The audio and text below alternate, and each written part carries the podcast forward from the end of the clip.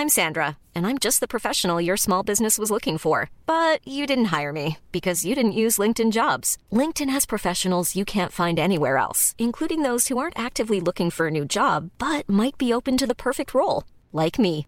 In a given month, over seventy percent of LinkedIn users don't visit other leading job sites. So if you're not looking on LinkedIn, you'll miss out on great candidates like Sandra. Start hiring professionals like a professional. Post your free job on linkedin dot com slash people today.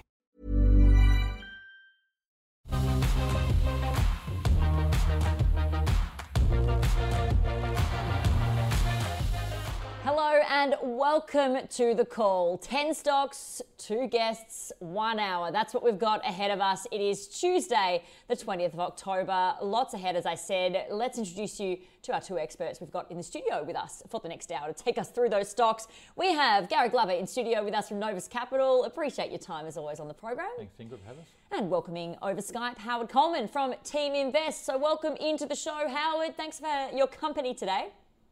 Yeah, great to be with you, Ingrid and Gary. A long time uh, we haven't been on T V together, Ingrid. No, it'll be good fun. So let's get straight into it, shall we, with our stock of the day. So before we get into our ten stocks that have been chosen by you, we'll talk our stock of the day, which is Dicker Data. Now, stocks are up. The stock's up today, up about six percent, reaching new highs as it announces a robust result leading into its final quarter for F Y twenty. Its total revenue up by almost fifteen percent to uh, one point four eight billion dollars compared to the same period last year. Profit before tax up by twenty-eight point three percent to sixty point eight million dollars. Now, management says the business continues to prove resilient to the negative impacts of covid nineteen, and it's seeing an uptick in quoting activity, plus the resumption of larger infrastructure projects. So as I said, the stock doing particularly well today uh, in light of this uh, third quarter update. Gary, I might start with you with the stock of the day, Dicker Data. Do you like it? Yeah, look, it's interesting here. It's like it's a like one and a half billion dollar market cap. So the P E is around that twenty-five, twenty-six. So mm. maybe looking a little pricey, uh, yield around three and a half percent, but the cracking result. So um, I think sort of half on half is up about eighteen percent in the revenue, and N PAT's up around twenty-four percent. So that those are big numbers. So um, they're talking about, um, you know, the whole digital transformation. So, you know, everyone's obviously, um, you know, mass industry change. So mm. look, there's plenty of stocks that are probably haven't had as good results of that, that are trading on multiples way higher than that. So that's probably a positive for Dicker Data. So Um, I just think it's a, it's a cracking result here, so probably going to push the share price higher. So, um, but not cheap here, but lots of stocks that are a lot more expensive than this one, so it's probably got a bit more uh, upside potential here. Okay, Howard, want to get your view on Dicker Data because it's done quite well today. In particular, those results are pretty solid. What's your take going forward? Yeah, in fact, it's been doing well for quite a long time. Its return on equity is extremely high and been rising, and that's always a good predictor of uh, a company turning into a wealth winner. I mean, its return on equity is in it was in the thirties percent for a number of years. Now it's uh, over fifty percent, and it's certainly benefiting from the work from home. Uh, as people need more technology and consumables that go with the technology, this is great for companies like this. A, a company that uh, uh, I know well is one called Multimedia Technology, not listed, part of another listed company called uh, Team Invest Private, uh, which mm. obviously I know well. And uh, they're in a similar field and also been benefiting from the working from home. Um, earnings growing fast, as you'd expect with that um, high return on equity. Um, the only one thing uh, that's a negative, perhaps, is that the debt levels are quite high. It's got about one hundred forty-three percent debt to equity, largely because it pays out almost one hundred percent of its earnings every year in the form of dividends. Now, at some point in time, they're going to have one year where they're going to have to pay out less than that to start reducing their debt. Uh, otherwise, somewhere down the track, they may have to do a capital raising if they keep growing. Okay, so that's on Dicker Data, because you, you know, when you look, look at the... Sorry, Howard, go on. No, I was just going to say, but overall looks good to me other than the debt levels being a little bit high. Okay, so um, valuation not a concern for you at the moment, Howard? No, not really. I mean, it's on a twenty-five P E, which uh, uh, five years ago when interest rates were much higher, you'd say was quite high. but a twenty-five P E today is lower than most unprofitable companies uh, or barely profitable companies. So no, uh, it, it's looking reasonable at the moment. You know, one hundred percent. Yeah, so I mean, there's plenty of companies on there trading on ninety, one hundred P Es yeah. who still haven't hit the profit mark yet. So uh, so keep that in mind. Yeah.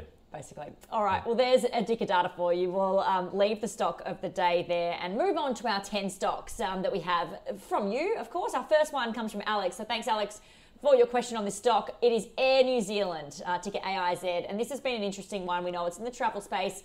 Um, the travel space has been hit particularly hard by COVID nineteen, although hoping a recovery can start to happen. In fact, we're just hearing borders between South Australia and New Zealand um, will reopen immediately. So this, of course, would help Air New Zealand, and travel bubbles are also being discussed.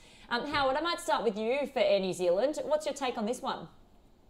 Yeah, you know, uh, this has the advantage and disadvantage of being a monopoly.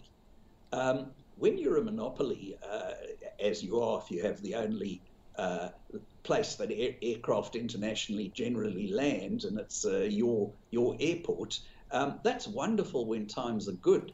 But it means when times are bad, you take all the hit that is caused in the downturn, and you don't have any of your competitors going broke, enabling you to pick up market share. So Air New Zealand's been hit particularly hard, obviously, by COVID. If it wasn't a monopoly, it probably wouldn't have been hit so hard, because some of its competitors that were weaker may have gone broke. Um, so uh, uh, difficult to see, though, where it's going until we know that uh, there's a vaccine or that we've decided we're going to live with it. Um, it's hard to see Air New Zealand doing particularly well, because although the bubble with Australia and perhaps uh, Korea and Japan and Singapore uh, may develop, um, that's only a very small proportion of the total number of flights that used to come in and out of New Zealand. So at this stage would be a no from us, and monopolies are generally not good things to be invested in when there's a recession. All right, so a sell from you on that one, Howard. I think we'll conclude. What about you, Gary? What do you think of Air New Zealand? Yeah, I think in the middle of a pandemic, the fact that the government owns fifty-one percent of this airline is probably a good thing. Yep. Uh, so that's the that's the good news. Uh, the bad news here is they've got a, what, a nine hundred million dollars loan, already gone through about one hundred ten of that, so it leaves about seven ninety that the government's given them. So cash burn is around about sixty-five to eighty-five million uh, a month. So that gives them around about ten months here mm. uh, of, of current cash burn before they have to go back and get some more money. So they've already basically guidance that they'll be doing a raising before June next year. So that's the negative, is that if you have to go to the market and tap the market for some money, normally you do it at a discount. Um, So that's going to keep a little bit of a lid on the price here. So, but just looking at the technical picture there, it looks pretty interesting here. The mm. price action actually is kind of positive for me. So as much as I'd be a little wary jumping in here, but price action, stock's probably oversold here. I think it's one of those sort of stocks here that if uh, if we start to see some light on COVID, uh, the market will get probably pretty excited about this one. So I'll buy from you. It uh, probably a soft buy here. Soft yeah. buy, we'll take it. We'll yeah. take it as a buy. Um, but it is yeah. interesting, because this travel sector, it's really all about timing, isn't it? Because we know it's yeah. going to recover eventually, yeah. but you've got to make it through that sort of rough period first. Yeah, so I mean, it's, I guess it's, sometimes you look at these things as, you know, because everyone's sort of saying, oh, who do you, who do you, if you, if you are going to go long a stock yep. in this sort of travel sphere, because it's pretty risky. It's no, no doubt about it. You know, whether you look, you know, Flight Centre, Webjet, Qantas, all the airlines, you know, very risky segment to be in, because no one really knows how long this COVID, if it drags on for a lot longer, then a lot of these businesses potentially could be, you know, solvent here, or mm. we'll have to go to the market, you know, and be pretty aggressive, which will keep a, you know, a lid on the price. So I think Air New Zealand actually having fifty-one percent owned by the government is probably is probably a damn sweet thing to have actually behind its back pocket here. So that's probably going to be a big benefit for this stock. All right, well, uh, a sell from Howard, a buy from Gary, a soft buy, but a buy nonetheless. Air New Zealand, obviously in the travel space, so one we're watching closely. Let's go to our second stock uh, today, and that's Pinnacle Investment Management, ticker P N I. It comes to us from Stephen, of course, an investment trust that we know um, well, Pinnacle. But um, Gary, I might get you to give a bit more detail on Pinnacle and your thoughts on it. Yeah, so big market cap, so one billion dollars, uh, P E around twenty-eight, so I don't know how accurate that is. That might be slightly dilutive there. Yields around two point eight percent. Um, basically about sixteen different affiliates, um, manage about fifty-eight uh, billion across all the different assets there. Um, I guess, look, the, the, the plus there is that um, the full year was up around five percent on the profit side, and around about, um, I think the funds under management um, did sort of grow in the full year, but they were obviously down from the peak in the market. Um, so if, if you look outside of the correction in the market there, they actually have been growing their funds. So that's that's a positive there. Just looks a little fully priced here for me. Mm. Um, with the with the rally in the market here, everything's sort of gone with it. Um, I can see the market sort of edging back here. So I think I think the stock will probably peel back a bit here. So a sell? Probably a sell. Uh, definitely not a buy here, no. Yeah, okay. Um, a sell on Pinnacle. Howard, what's your take on Pinnacle? Yeah, this is a company that passes our filters uh, very nicely. And in fact, we, we ran a smart on it on Friday here in Sydney um, with about eighty members uh, present. It's got high return on equity. Its earnings are growing. It's got minimal debt. And its business fills a market need. There are lots of people who'd like to start a fund management business. I mean, fund management businesses are generally very profitable for the people who start them. And, um, but the problem in the early days is getting a, a, a financial services license, which is both costly but also takes a long time. And at the same time, the back office management is expensive until you have a reasonable amount of funds under management. So what Pinnacle does is it supplies these services to other funds. So for relatively small funds, in exchange for usually a share of equity, Uh, Pinnacle provides all the back office management and at the same time provides the financial services license. So it looks pretty good. As Gary says, perhaps the P E ratio a little bit high when you consider that Magellan uh, is on a lower P E ratio. But um, the one big risk, of course, for Pinnacle is um, the fact that they've that their license is being used by a large number of funds. Mm. And ASIC yeah. has got really tough on people uh, renting out their licenses if the person they rent it to or the company they rent it to does something wrong. Um, so that would be a big risk for them. Uh, they ameliorate that risk by running all the back office and the administration themselves. But um, yeah, basically looks like a good business, a little bit pricey at the moment, and uh, as long as you're mindful of the one big risk that's there.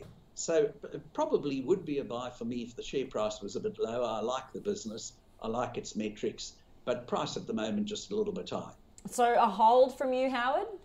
Yep, a hold from me. A hold from you, but if valuation uh, sort of uh, prevails, I guess you could say, then it would turn to a buy. All right, Pinnacle there, Howard um, and Gary's views. Let's go to the third stock of the day today, and that's Amcor, ticker A M C. It comes from Peter. Now, this one's already in our portfolio, so we need to get buys from you guys in order to keep it in our portfolio. Howard, I'm going to kick it off with you. Tell us a bit about Amcor for viewers that perhaps aren't across the business. Oh, well, you asked the wrong person because that's going to knock it out of your uh, portfolio because I'm not a buy.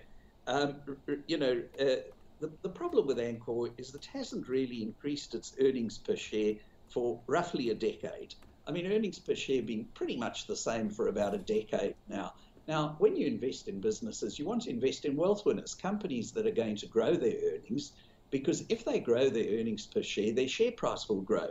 And um, that's not the case with Amcor. And it's also got a reasonably high-ish debt level, not particularly high for a company of its size and considering what it does.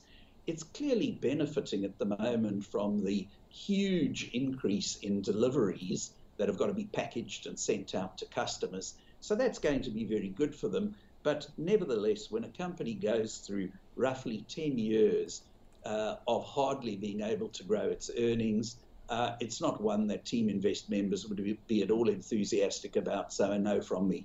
Oh, no from Howard, so it's out of our portfolio by the looks of it. Gary, what's your take on Amcor? Yeah, I tend to agree with Howard a little bit there. I think it's actually pretty pricey here. So I, I know that the segment's on um, getting some good traction at the moment, so mm. the results are pretty positive there. But, um, yeah, I mean, the P is pretty high here on this one here. Um, the thing I noticed actually, just looking at the technical picture there, as you can see, look, look at that, I've got the same chart there, around sixteen fifty, yep. the stock hasn't been able to, to actually trade above there and stay there. So for, for the last five for years, years yeah. it's gone to sixteen fifty and hit a wall. So um, the volume's pretty light here as well, this rally here, the, there's not a lot of, you know, normally if we're going to punch through a big technical zone, mm. it normally, normally happens when there's a bit of uh, commitment behind it, a bit of volume there. but we were going up here on declining volumes. So mm. volumes are getting lighter and lighter as we're getting close to the level. So I, I got to say, anything near sixteen fifty is probably a sell for me. So I know the business is in pretty good shape. The segment's getting a bit of traction at the moment, but looks expensive here. And I think at sixteen fifty, there's a brick wall there. All right, so a sell from you, Gary? It's closer to a sell than a buy for sure, yeah. Howard, can I ask you, you know, as um, Gary's saying that the segment gaining a little bit of traction, price is obviously an issue, Howard. If a valuation was perhaps more attractive, would it be an interesting buy for you? No, because it's a business that even if it this time does well because the segment's getting some traction, it doesn't say a lot for the quality of the business and the quality of management that they require a pandemic mm. to help them increase their earnings per share. And for the ten years prior to that, they were unable to do it. So no, definitely not. All right, well, clear thoughts there um, from Howard and from Gary. Let's move on to our next stock, and this is uh, the fourth stock of the day, actually, that we're talking about, Healius, ticker H L S. This comes from Jessica, so thank you, Jessica, uh, for your email on this one. Of course, a healthcare business, um, you know, formerly Primary. Gary, tell us a bit about Healius and whether you like it or not. Yes, uh, two point one billion market cap, so pretty big. P E is sort of, uh, well, I couldn't sort of find the P E there. Obviously, they, they haven't, they were unprofitable here. The yield's less than one percent. So I thought most of the broker vals are sitting around this sort of three fifty to three eighty zone. Mm. So not too much upside potential in terms of uh, where the brokers have sort of got their upper valuations. Um, I do like the sector. I just don't think this is the right company to be choosing in that sector. So um, it's funny, our primary healthcare always uh, underperformed the sector previously. So, you know, the Ramsay, sort of Sonic, um, you know, Fisher Paykel Healthcare, it's just, yeah, there's so many better stocks in that sector there. Mm. So um, I saw, you know, the, the last update here in August, the full year was, I think, full year loss of seventy million. There was some write down of some medical centres. The revenue was pretty much flat for the year. So mate, who's writing down the value of medical centres? Only if you're choosing poor ones, mm. really. So um, yeah, I just don't think this is the right stock to be in that sector. I think there's plenty of other stock, stocks in the sector which um, you put in front of this one. Okay, so a sell from you? Yeah. Gosh, a lot of sells coming out of the show today. Let's uh, go to, to Howard to get his view on Healius. Howard, what's your take? Yeah, I'm I'm with Gary, um, not enthused about it at all. Mm. Um, and uh, the write-down is probably because they overpaid for the medical centre in the first Correct. place. Write-downs yeah. usually occur because you overpay for something when you buy it. And seeing as they've made a lot of acquisitions, the chances are the big write-down Gary refers to was caused by them having overpaid. But it's had very low return on equity. I mean, the last five years, the return on equity, full full years, has been less than one percent, four percent, three point one percent, five point one percent, and three point three percent. Mm. Um, that you, you can't get a decent return on owning a business that can hardly generate any profits from the equity in the business. Um, its earnings haven't been growing either, which is hardly surprising when its return on equity is so low. Debt's a little bit highish, but uh, you know, it's it's in pathology and radiology and medical centres. Um, if you want something in radiology, a far better business with high return on equity and growth in earnings per share would be Integral Diagnostics. But if you're looking more broadly, as Gary said, they're the fabulous companies like Fisher Paykel Healthcare and ResMed and Cochlear and C S L that are in, in, in medical-related or health-related things. Um, uh, it's definitely a no for me and anybody in Team Invest, I think, in, in the case of Healius. Could there be opportunity, Howard, and I realise it's a sell from you, but could it, could there be opportunity for a turnaround in this business? And, you know, perhaps this sell-off of the medical centres is a catalyst for that? Yeah, well, the, the thing is, if management hasn't been capable of running the business well, yeah. why would they suddenly be able to turn it around and run the business well? Um, businesses are run by people. It's a little bit like saying, you know, I, I played cricket at the same time that Graham Pollock played cricket. Graham Pollock was a superstar, probably one of the best batsmen ever. I had the same manufacturer of bat and pads as he did, but I can tell you it wouldn't have mattered how hard I tried to turn around my cricket. I was never going to be a star cricketer, uh, and to him it all came very easily. So Some some people are very good at managing for making profits, and others just sort of carry on in mediocrity, and no matter what happens, they don't achieve much. All right, well, Gary, and I mean, you look at technicals a lot of the time, but yeah. how much do you look at management and, and performance of management? Yeah, so you look at the sort of the, um, I guess you look at the performance historically as well. Yeah. So, I mean, like a lot of these things are sort of inherent and cultural as well. So, mm. um, you know, companies lead, they sort of, uh, for certain reasons, obviously the, the leaders and then, the you know, the, the people under those leaders there, and then, you know, that, that performance sort of carries on. So it's almost a, almost a culture of the firm to be sort of innovative. So unless sort of you get a really big shift at the top there, um, which you can see occasionally, you sort of see that, yeah, often takes sort of time for these businesses to, um, to, to, to sort of shift. But yeah, I think it's, you know, I mean, primary's always been an underperformer here, hasn't it? I mean, we've, we've only just got the, the latest update here in August, which is just mm. typically of its, of its history. So, whereas if you look at, yeah, all these other great healthcare companies in Australia, they've, um, Yeah, they're, they're, they're miles in front. So just, yeah, I'm with sort of Howard one hundred percent. I just think it's inherent from the from the leadership down. It's almost a culture, and yeah. All right. Well, that's Healius, uh, and we've got a sell from both of you uh, on Healius there. Let's go to the next stock, and this is um, we're sort of almost halfway through the show. Telstra, T L S. Everyone's familiar with what Telstra does. This comes from Julian. So Julian, um, thank you for your question on this one. Howard, I'll start with you on Telstra. What's your take? Sure. First up. Buy, hold, sell? Um, definitely a sell. Um, it, you know, let's go back a little bit in time. Um, in the sort of early two thousands, Telstra was being bought by everybody for its wonderfully good dividend yield. And everybody I talked to said, if you want dividends, you have to own Telstra. And I, at that time, bought some Telstra, so this two thousand three, I bought some Telstra and I bought pretty much the same dollar amount of C S L. And a number of people said to me, what do you want to have C S L for? It virtually pays no dividends. Look at the size of dividend Telstra pays. Now, number one, if you count the three for one share split, I paid seventeen dollars a share for C S L. They're now about three hundred. So I've had a massive capital gain. Telstra's gone backwards in the same time.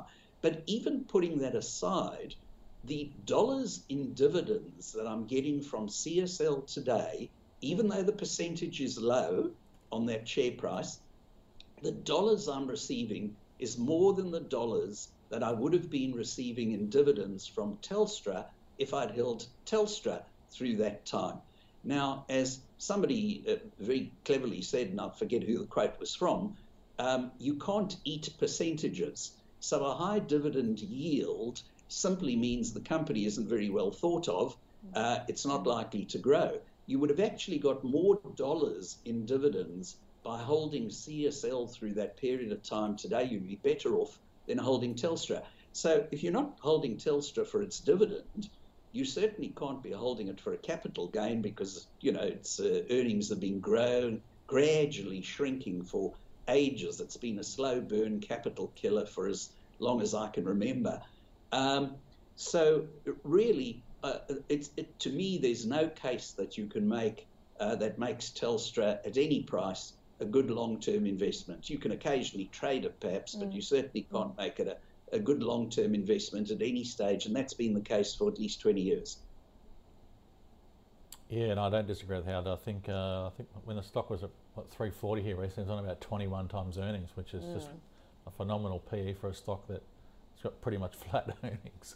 So, uh, you know, look, I've, I've been encouraging clients to sort of just sell down, you know, reduce the holdings there. There's, there's a few others in the segment I, I much prefer. So, yeah, I mean, we're still on about eighteen times here, yeah. um, and the yield's only three point five percent here. So, yeah, I mean, there's plenty of better stocks here around than Telstra. So just, yeah, I mean, we're basically paying out of, out of profits there. Mm. Yeah, so, so is this investors trying to hold on to a dividend? Is that what's going on? Because we obviously heard from Telstra in the last week and they talked about the fact that, you know, they'll do everything in their power to continue paying that dividend or paying a dividend. Yeah. Um, is this the hope from investors? Is this what's sort of buoying the stock? There's a breakup here of sort of some of the assets as well here. That's yep. That was the only little um, plus that some people were getting excited about recently, but that still hasn't eventuated yet. So um, that might give it a little boost here, but... Yeah, that's how it says. Return on equity has been pretty, pretty mm. dire. So it's just on a pretty decent multiple considering the earnings are going to be pretty flat. So it's just going to be tough to move forward. So you've got to look at sort of um, what the earnings growth is going to be here in the next couple of years. And yeah, there is, it's going to be pretty flat. It's going to be, you know. So can't, can't get excited by it. And N B N's obviously been a big loser for Telstra when it comes yeah. to earnings. How would it, you know, looking at something like Telstra, which from a COVID tailwind perspective you'd imagine could do quite well, is it a matter of having to turn around the business and, and perhaps focus on different revenue streams? I mean, what does Telstra need to do to become a buy? Um, well, very big companies like that have great difficulty in turning anything around. Mm. And added mm. to their problem is, if you look at the board, Telstra's got an enormous board of independent directors. There are very few people on that board who you'd say have an entrepreneurial spirit. Now, in order to turn around a company, you need an entrepreneurial spirit. Who with an entrepreneurial spirit would want to go and work in Telstra, where uh, being entrepreneurial is probably uh, a real big no-no?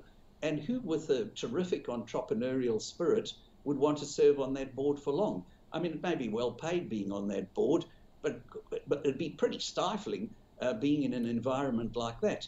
If you, you know, entrepreneurial people tend to uh, succeed because their co companies are relatively small. I don't mean tiny little micro things, but they're relatively small and they can make decisions quickly. You couldn't make decisions quickly in an organization mm-hmm. like Telstra. Mm-hmm. So how do you turn around a company that takes you years to make uh, any kind of decision and change?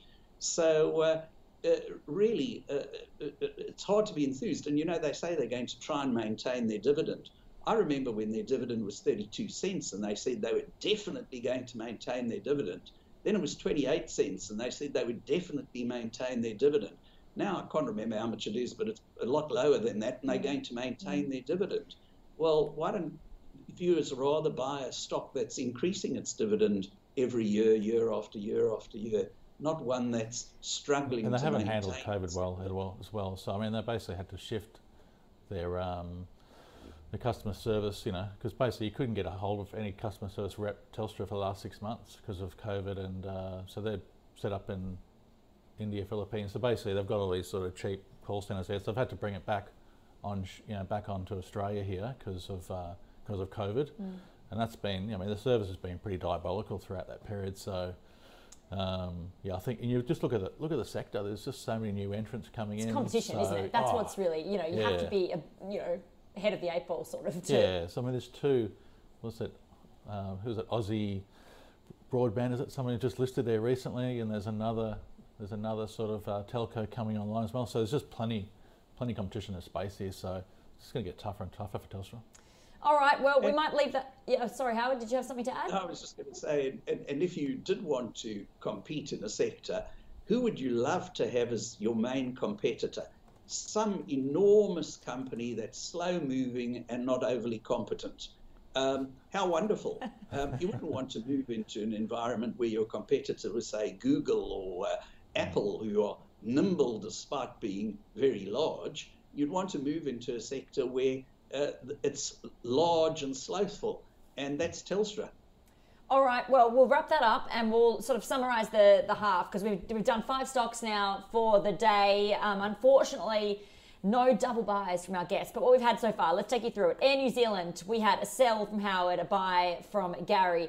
Pinnacle Investment Management, we had a uh, sell from Gary and a hold from Howard. Um, Amcor, it was in our portfolio. It will now be out of our portfolio because Howard put it as a sell and Gary put it as a sell as well. So a sell from both our guests there.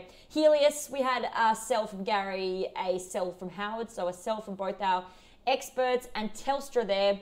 I think we can conclude it was a sell uh, from both our experts as well. So, um, well, I wouldn't say a very um, optimistic look for the first half of the show, but we'll, we'll, we'll look towards the second half now and Um, see how we're tracking. Before we do though, I do want to take you through, because we've got our own portfolio that we've been tracking, as I said, um, uh, here since July first. All the stocks that get two thumbs up or a buy from both our experts on the show, we've been putting in. So let's get a check on how we've been performing.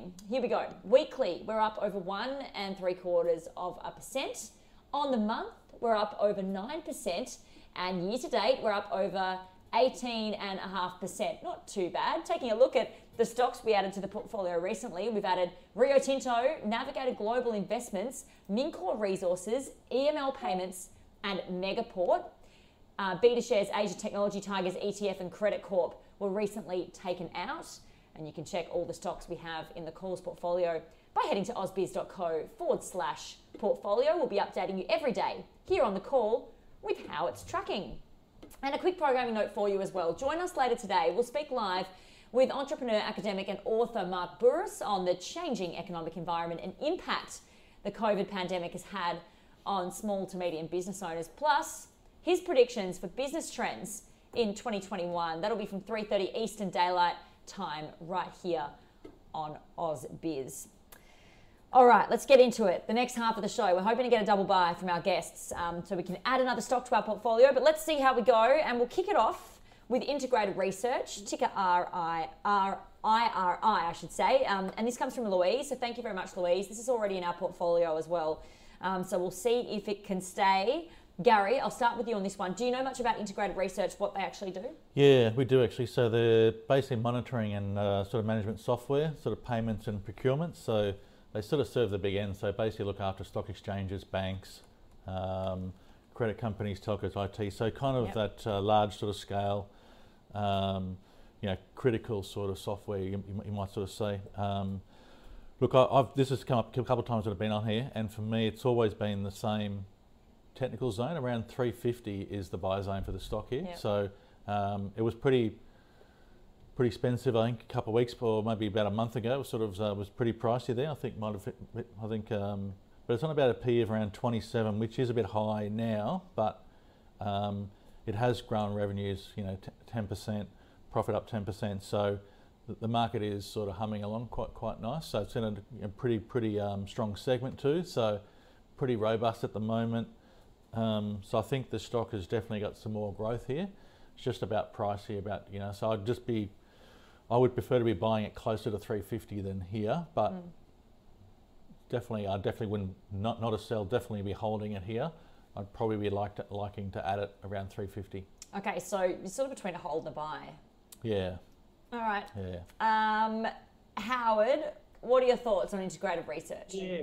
Great business, um, mission critical software, small amounts of money for each client that they're paying, certainly not enough money for them to want to go and look elsewhere and have all the teething problems of changing mm. their software. So so they've got pretty much a trapdoor mode. Once uh, a company becomes a client of theirs, the company is almost certainly never going to go away. So they gradually add a few extra clients every year who use them for a few more things. Uh, wonderful business from that point of view, very high return on equity, been averaging around thirty percent plus uh, over the last uh, decade. Um, earnings been growing at about eleven percent a year for half a dozen years or so, and uh, no debt other than uh, lease on premises. So you, you really couldn't ask for more. So on even on the P E that it's currently on, if you don't already own it, it's the kind of thing that you'd want to buy and own for years and years and years to come. Uh, if you already own it and you're thinking, should I add a bit extra? I'm probably with Gary there. Um, uh, I own it and I have owned it for many years, done extremely well out of it. I probably wouldn't add to it unless the share price came down a little bit more from where it is at the moment, probably somewhere around three forty, three fifty, as Gary says. Um, but uh, uh, am I a happy shareholder? Absolutely. And if you don't already own it uh, and you're prepared to not look at the short term, but look at the long term over five years or ten years, um, great business to buy. And you'll probably look back at a few years' time and say, boy, am I pleased I got it. So uh, a, a definitely a yes for me, although if you already own it, uh, you're probably going to wait until it's a little cheaper again to buy it again. I don't know if I can call that a double buy. I almost think you're, you're pretty close to a buy, but you're more of a hold. So yeah, so if you look at the, like the biggest volume traded for the stock for the year, was the week that it struck three forty. So it yeah. just tells you that this stock's going to get bought if it gets down to the lower end here. So, um, so yeah, so I, I sort of think anywhere near three fifty personally, but we saw that it went down to three forty. That was the highest volume. So it just that shows you there's accumulation. Will, you know, so I think anyone sees the stock down there, they're going to buy the stock here. So yeah, I think, you know, we're, yeah, I mean, with Howard here, I think it's a good business there. It's just about, you know, it's about price here. All right, yeah. So a buy at the right price, sort of a hold. Um, we'll leave it there for Integrated Research, ticker I R I. Let's move on to the next one, Woodside Petroleum. This is ticker W P L and comes from Lena. So thank you, Lena, for the question on this one. Um, Gary, I'll kick it off with you. Um, this is, and we all know what Woodside does. Do you yeah, like do. the stock? buy, hold or sell? Look, I, I do actually think it is a buy here. Mm. Um, so no, I noticed it's, it's weird actually at the moment. Um, I've never seen, in, you know, in the last probably uh, sort of three to six months, I've never seen the broker vals so spread. Like yeah. normally the valuations are, are really wide apart. At the moment, J P Morgan's got a valuation of twenty-three fifty-five on Woodside. Macquarie's got twenty-three fifty. Yep. U B S twenty-three fifty. Morgan's twenty-three forty. I've never seen a stock so everyone's got the same spreadsheet, same valuation at the moment for the stock here. So why is that, do you think? Uh, I, I don't know. So obviously everyone's got exactly the same valuation. So it's quite odd to sort of see that. But um, yes, yeah, so there's a few decisions here. Obviously, the Scarborough sort of natural gas project is going to take some money yep. um, to, to get that done. So they've pushed out that decision. So that's a little bit pending at the moment. Um, There is potential capital raise if they want to go ahead and with that project there. So there's a little negative there, but I do think the stocks are buy here. I think um, around eighteen dollars is probably, you know, great buy. I think, look, I think the oil recovery is going to be, a, you know, take a little time here, yep. but uh, definitely think that oil prices can, you know, will probably move higher here or at least hold. Mm. Well, it's been cutting costs, of course. We know Woodside made job cuts of about three hundred just last week. That was announced. That's amid the oil price yep. crash, you could say, or the oil price falls that we've seen. Um, Howard, what's your thoughts on Woodside? First up, buy, hold, sell from you. Oh, definitely not a buy, so uh, probably a sell. Um, and um, I, I certainly don't own it. I can't imagine any Team Invest members own it. A hugely capital-intensive business, as everybody in that field is. Mm. And as a result, their return on equity for the last five years, the very best was eight percent, and most years it's been significantly lower than eight. Now, you can't really make money out as an investor out of a company that has a low return on equity. It's got low return on equity, so you can't make money as an investor. Um, and um, it's it's in a field where its assets are wasting, so you, you constantly have to spend more money to develop new assets to replace the assets that have been used up. And, you know, uh, in the early nineteen eighties, uh, uh, so long, long time ago, uh, uh, Sheikh Yamani, who was head of OPEC at the time, Uh, predicted that uh, uh, the world would eventually find substitutes for oil, and his argument was the world didn't run. Uh, sorry, the Stone Age didn't end because the world ran out of stones, mm. and the oil age won't end because the world runs out of oil. Now we're already seeing reductions in oil use, not just because of COVID, but because of more efficient use of energy. Number one. And at the same time, more use of renewables, number two. So uh, it's very hard to be enthusiastic about a company that's got to spend billions of dollars to develop an asset that it hopes is going to make it money for ten to twenty years, um, when at the same time, it's possible that in that ten to twenty years period, there's going to be less and less and less need for the product. So, um, you know, we, we've gone through a number of cycles of what were called peak oil, and the world was going to run out of oil. The first one was in the nineteen seventies, and the world was going to run out of oil by nineteen ninety, mm. um, which of course turned out to be rubbish, the same as all other peak commodity stories are. Um, so really, uh, I find, you know, it, I'd hate to be my namesake's uh, job, because the C E O of Woodside is surnamed Coleman, same as me. I'd hate to be in his job. It may be well paid. But how do you run a business like this and run it extremely well? You may be a phenomenally good manager, but how do you really turn this into a, a great investment for its owners? And the answer is, I don't know, so it's a sell for me. Do you have a right of reply to that? Oh, well, so they've actually got they've actually got a lot of projects already um, earmarked. Yep. So so they actually do have a bit of a growth pipeline here. Yep. It's Which just, means they've got a lot just, of money they could spend. Yeah, you just got to spend some money here. But you, you think about the the oil. If, if you look at if you look at any crisis in history, Howard, oil stocks have always been the first stocks to be sold off, and they lead they lead the crisis lower. So normally they get belted first. Mm. So. Um, I don't know if they're the first to recover, um, but uh, yeah, they typically look at it. So I just think it's look. I, I, I'm I'm not a big mining fan. I've, I don't. I'm with Howard a little bit yep. on the capex. Yep. But I do think this segment is. You know, you've got to look at if, you, if you're investing in mining, you're looking at oversold. I think because the industry is. You know, you're looking for the one that's out of favour here. So definitely oil is the most out of favour in that commodity. And this is a perfect example of making a market, what we're seeing with analysts. There's a bit of disagreement um, yeah. between the two of you, which we love, because that's, that's exactly what Absolutely. we see across yeah. the market. Yeah. Absolutely. Okay, let's move on from Woodside. We'll leave it there. We've got a buy from one of you, a sell from one of you. Um, let's move on to the next stock, Cleanaway Waste Management. Wow, one that's been in the media, certainly uh, a lot lately. We know that much is true. Corporate governance in focus, A G M um, in focus. It's in our portfolio, I will mention, so we'll see if it can hold on. I have a feeling we'll be taking some out um, today of our portfolio, but let's, let's start with you, Howard, on Cleanaway. What's your take? Yeah, sorry to do this to you, Ingrid, but uh, and by the way, congratulations to the core portfolio. It's done really well, so well done, uh, uh, you know, for running. Well, this, this is you guys, really, so available to viewers. Yep. Uh, um, but you know, ten years worth of return on equity. It's never once had a decent return on equity in ten years. Uh, it's been sub five percent for Um, seven of the and eight of the ten years. It's only scraped above five percent twice. Mm. Now, with return on equity that low, the company's not going to be a great investment, and it isn't. And uh, earnings per share has grown a little bit, um, but uh, you know, uh, with that kind of return on equity, you're not going to get great results. So, uh, but putting aside, and by the way, it's on a P E ratio of about thirty-two. So to have a thirty-two P E ratio when you can't even generate more than a few cents on every dollar of shareholders' equity, um, even putting aside the corporate governance issues, mm. it's mm. hard to get enthusiastic about it. So from me, it's a definite sell. Okay, a sell from Howard. Gary, what's your take? Yeah, I think when the P E is really high here, the yields are less than two percent. Um, I think the guidance there, so the, the last result in August there, with revenue was only up two percent for the year. Mm-hmm. Net profit was off slightly, sort of down six percent.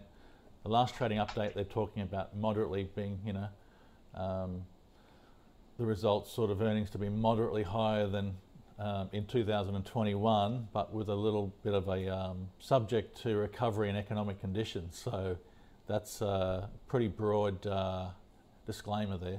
Um, but can't get past the multiple there. I think most of broker vals are sitting around the two twenty to two seventy, so um, so that's probably around the middle here at the moment. But I, I'm with Howard there. I just can't get excited by this. I think um, it's had a few issues there, so might be under a little bit of pressure yeah. here for a little bit. Just the multiple's pretty high, so for a, yeah.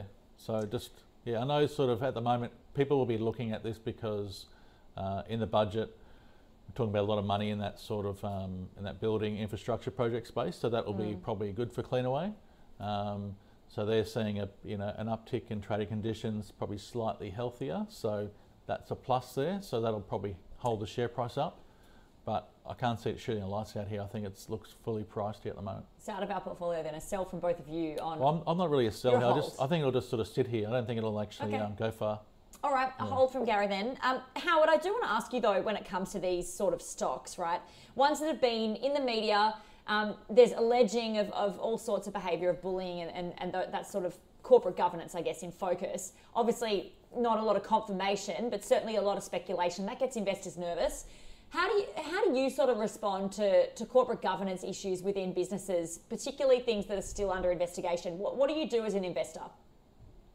Well, I think you, you really need to read up a bit and try and understand a little bit more what it's all about. Uh, allegations don't necessarily mean proof. Mm. And it would be pretty terrible for uh, businesses and for society as a whole if people were guilty until proved innocent instead of innocent and proved guilty. But um, there seems to be enough smoke that, that fire seems to be likely uh, in this particular case. But overall, what you really want to do is you want to look at who's on the board. If there's a really strong board of entrepreneurial people with business nous uh, who are likely to be keeping the C E O and uh, uh, management uh, accountable, the likelihood is that any of these corporate governance issues are probably nothing to worry about. On the other hand, if uh, the board is a largely independent board who, under who hardly understand the industry, the chances are if it's a good C E O, it's fine. If it's a C E O who's doing the wrong thing, they'll get away with doing the wrong thing for a very, very long time, as we saw with A M P and as we've seen with many other companies, because uh, you know, it sounds wonderful that we should have independent directors, but the qualification to be an independent director in, in Australia pretty much precludes anybody who would understand the business really well. So if you don't understand the business really well, yes, it's all very nice that you're supposedly independent, but what are you independently going to do? You're not going to independently do anything useful. You're only independently going to do things that are probably pretty useless. And um, uh, I, I think it's been a very big mistake in Australia to set the, the qualifications for independent directors in the absurd ways that we've actually set them, that it largely precludes anybody who would really understand the business well. All right. So, as, you know, as a general rule, look at the board, see who's on the board, mm. and what their qualifications and background are. All right. Well, we'll leave that discussion there. That's Cleanaway Waste Management. Howard's got a sell, Gary's got a hold on that one, and we'll move on to stock number nine for the day, and that's Macquarie Telecom Group, ticker M A Q. This comes from Janine. So thanks, Janine, for the question on this one. Um, I'll kick this one off with you, Gary. Macquarie Telecom, obviously one that you'd imagine would be a beneficiary from what's been going on with COVID and the work from home trend. What's your take on this one? Yeah, Buy, so, hold, or sell? Yeah, so sort of in that telco, sort of the business end, which is not a bad segment, but no. so it's, it's, it's really hard here at the moment because you've got to got a market cap of around a billion. Uh, dollars on M A Q, so it's, it's basically pricing in a lot of growth here. So this is all about the the investment in the data centers. So they've just spent uh, one hundred forty million this year capex on um, on building these data centers, and that's going to fuel the next leg of growth for this company. But gee, the, the valuation has really gotten ahead of itself. Mm. The share price has gone up considerably. So if you look at the business now, what they're doing, what they're earning, so revenue is only what two hundred sixty-six million for the year, you know, net profit thirteen and a half million for the full year. Yep. Um, yet we got a billion dollar market cap. That's that's crazy. Um, but these data centers are here is is um, is going to fuel the next leg of growth for them. So people are backing the management there because obviously Macquarie um, M A Q has done very well. Mm. But my concern here is I just think it's sort of going to be twelve months before the data center's up and running, so there's going to be a bit of a lag in the earnings here, and market always looks ahead, so runs ahead of itself because um, they get excited about the future, and then actually once you actually start, you know, sort of uh, once the data center's up and running, it's going to it's going to take a while here. So I just think it's pricing in a lot of success so far. So even though these guys have you know have delivered, it's just it's just getting fully it's just getting expensive here. Well, the price has got to be right, doesn't it, to, to buy a stock? Yeah. So you got a hold on this one? Yeah, I, I couldn't buy it here, no. So it looks, looks expensive. I'd, I'd probably prefer to sort of wait for a rainy day. Okay, there you have it. That's Gary's view. Now let's go to Howard. Howard, buy, hold, sell for you on Macquarie Telecom. Yeah, I think I'm more or less the same as Gary. Uh, it's got quite good return on equity. Its return on equity has been more than ten percent a year for the last four years. Mm. So that's a good sign. Uh, earnings have been reasonably flat over the last four years. Um, and the fact that they're building or have built all these new data centers is good for growth in the future. But what an awful type of business to be in where you build data centers today that cost you less than the ones you built last time. And next time they'll cost you even less to build when you build them next time. So you, you, you've got an asset that you've spent money on that you'd be able to make cheaper the next time you made it. Now, that's not great in the long term for any business, that the the amount of money you spend today uh, would have been less if you if you could have delayed it. So um, from that point of view, it doesn't look that good. And, you know, when you consider, as Gary pointed out, the amount of profit it makes and the P E that it's on um, is way ahead of itself. So while I think the business looks quite good, um, other than the caveats I mentioned, at the share price that it is today and the P E ratio that it is today, I would absolutely shudder. I wouldn't even vaguely consider buying it. I mean, uh, uh, if, if if the share price halved, it would maybe get a cons- bit of consideration. Mm. But, uh, wow, it's expensive. The, the other companies making the same amount of profit, net profit after tax, on the stock exchange that uh, have market caps of one hundred and one hundred fifty million, uh, not a billion. So we got to box you in. How do you a hold or a sell for this one? No, I'm definitely a sell at these prices. Okay, sell for Howard at these prices. Um, so evaluation, well, valuation certainly plays into it. Macquarie Telecom.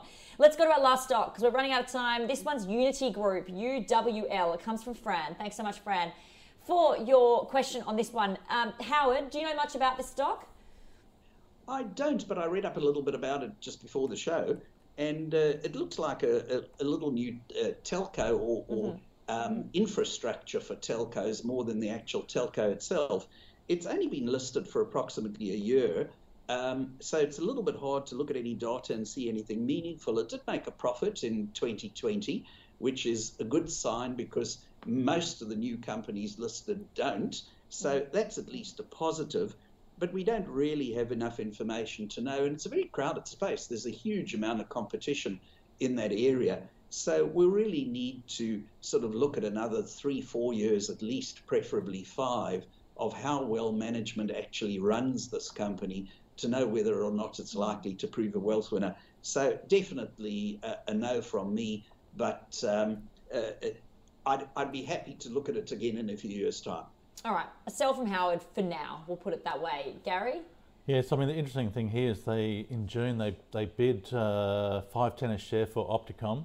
Yep. In September, um, Opticom received a, a, another, another Uh, bid from another from another party, five eighty-five, so they matched that in September, and now they've just decided to up the bid again, so five twenty cash, one oh seven in uh, shares. So so it's gone from five ten to six sixty-seven, so they're going to pay uh, a lot for this um, for this Opticom, so mm. that's going to be a little bit earnings uh, I'll have an impact on earnings there. So um, yeah, so look, everyone liked the acquisition there initially, but I think everyone's now a little worried about the price they've paid, hence why the shares are probably coming down at the moment. So uh, oftentimes when you make a big purchase, pay top dollar for it, it can take a while to um, absorb and get the synergies there. So might, might be, you know, the stock might sort of uh, churn water for a little bit. Okay, so a sell from you on that one? Um, Hold, it sounds yeah, like. I think it's just going to probably go nowhere. Okay. And in terms of competitors in the space, are there many competitors in this space? Uh, yeah, heaps, yeah. So, um, I mean, in, in that sort of whole telco space, there's plenty of different parties exactly. there. I, I, I like T P G personally, so yeah. Okay. Well, uh, let's um, have a look at where we're sitting because we have closed off those ten stocks now, but let's look at the second half of the show, what we've seen uh, from our guests. And in terms of integrated research, it was in our portfolio. We had a hold from Gary, a buy from Howard for that one. Woodside Petroleum, we had a buy from Gary, a hold. Uh, Howard had a sell. Cleanaway Waste Management, um, it was in the portfolio. I think it'll probably be taken out now because uh, Howard had a sell on that one. Gary had a hold for Cleanaway. Uh, for Macquarie Telecom, we've got, uh, this was also in our portfolio, a hold from Gary, a sell from Howard.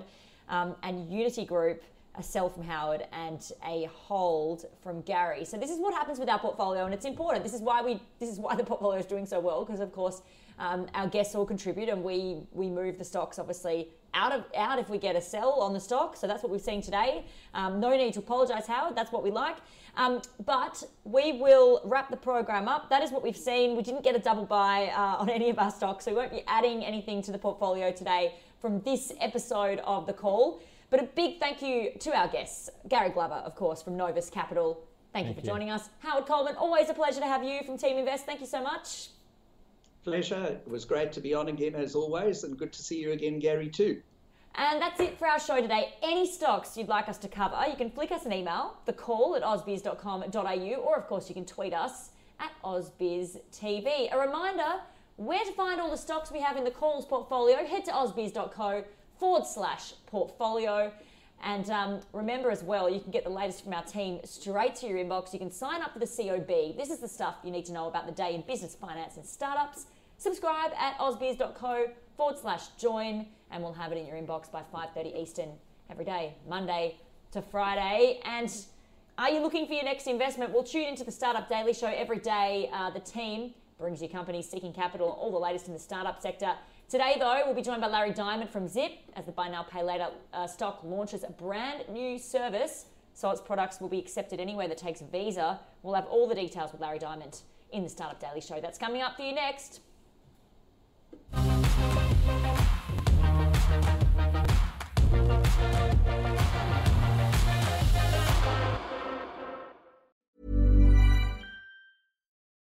For the ones who work hard to ensure their crew can always go the extra mile. And the ones who get in early so everyone can go home on time. There's Grainger, offering professional-grade supplies backed by product experts so you can quickly and easily find what you need. Plus, you can count on access to a committed team ready to go the extra mile for you. Call, click Grainger dot com, or just stop by. Grainger, for the ones who get it done.